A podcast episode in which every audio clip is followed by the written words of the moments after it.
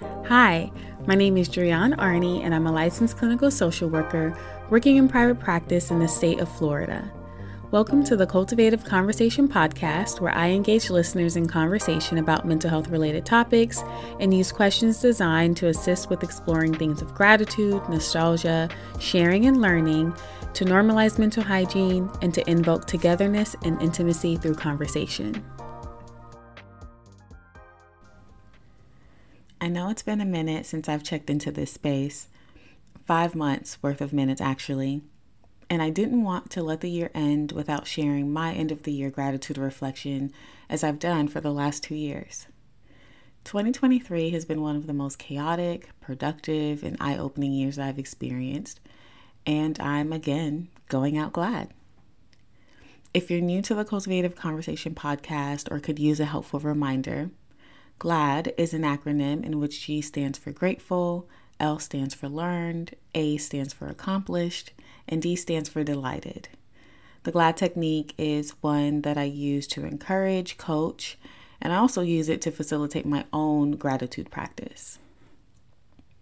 As I reflect on my experience of the year 2023, I find myself grateful for a few things, one of which is change. This year, I experienced significant change in my thoughts and beliefs, in my expectations for self and for others, and in my perspective on my function within this world. These changes have, unsurprisingly, resulted in change in my behavior that I believe has made living for me and being in relationship with me so much more comfortable.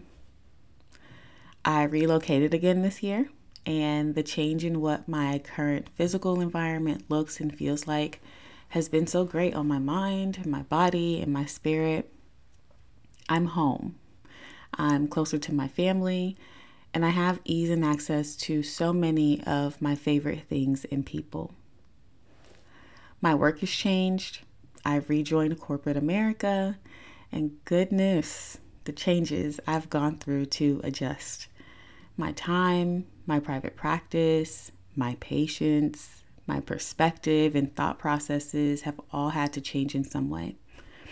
And I've been I've been so uncomfortable in this space, being confined to and by other people's reasoning and decisions and having to make do with whatever that means has not been an easy adjustment to make, especially after the time I've spent working solely in private practice where I've had full control over the decision making, which impacts what the work looks like and the dynamics of my relationships with my clients, which also impacts the work. But my world, like I'm sure many of yours has, has changed in ways that made re entering corporate America financially necessary. Facing these challenges has also made me more aware of areas of growth that exist in my ability to effectively cope with discomfort, and I'm grateful for the insight.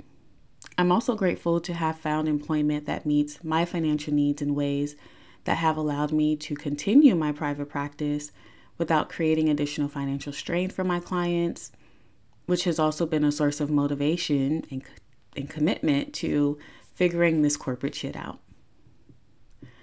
My body is changing. I'm getting older, and so are my factory parts. I've been changing my habits around eating and moving and resting. And while challenging, I'm grateful for my ability to be flexible in ways that support taking care of myself through these natural and very normal changes. I'm grateful for my family, for my partner, my friends, my home, my therapist, my clients, my neighborhood, and my ability to travel to faces and places that bring me joy. In 2023, I began my relationship with my current therapist, and with the support of this relationship, I've learned so much about myself. I tell my clients all the time that the quote unquote work we do is rewarding and hard as hell. And what often makes it hard is the ways in which the therapeutic process encourages looking looking at acknowledging, accepting, and then engaging in change that supports the worst part of us no longer being a source of harm to us. My worst experiences and the ways they've contributed to the development of parts of me that scare myself and hurt others. Those are the things I've learned about myself this year, and I'm grateful for how confronting them has made me less scared of them. I accomplished so many things that I'm proud of in 2023. Here's a list of some of those things. I went skydiving for the first time. I completed another year of private practice. I applied for and accepted an offer for a new job. I returned to a city that I love. I accomplished growth in my relationships. I learned how to make gyozas from scratch. I took my first solo travel trip in years. I maintained consistency with my fitness for the third year in a row. And I hit a consistency streak of one year and seven months with posting Cultivative Conversation podcast episodes. Woot woot for me. Before I share what delighted me this year, I want to take a moment to acknowledge the fact that I've had many lows this year and to express gratitude for my lows because I recognize that they presented the opportunity I've had to learn and accomplish all the things that allow me to be glad. I've been delighted by positive and supportive dynamics of the relationships I share with my family, my friends, and my clients. Walking the outdoor trail that runs through my neighborhood has been an absolute delight. I've enjoyed working with kids again. I've eaten delicious food. I've listened to great music and watched amazing shows, and I am grateful for it all. Going into 2024, I'm looking forward to spending more time with my family, to reconnecting with and building new relationships with friends, developing a closer and more nurturing relationship with the parts of me that I'm learning, and to bringing back consistent episodes of this podcast in ways that I feel great about.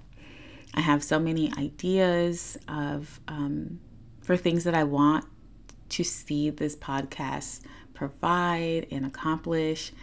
Um, and honestly, I just haven't had not really the time, but the energy to sit down and to, you know, bring these ideas to fruition.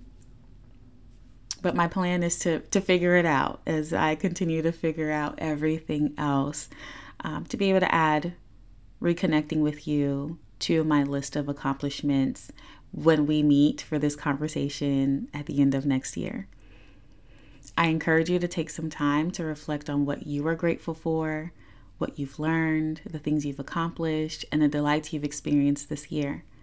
I hope that you take this practice of gratitude into the new year to support you feeling hopeful, encouraged, and confident in your ability to manage what 2024 looks like for you.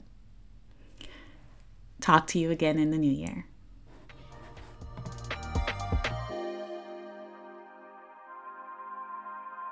Thank you for joining me for this cultivative conversation. If you have not already, please subscribe to the Cultivative Conversation podcast and share this episode with a friend.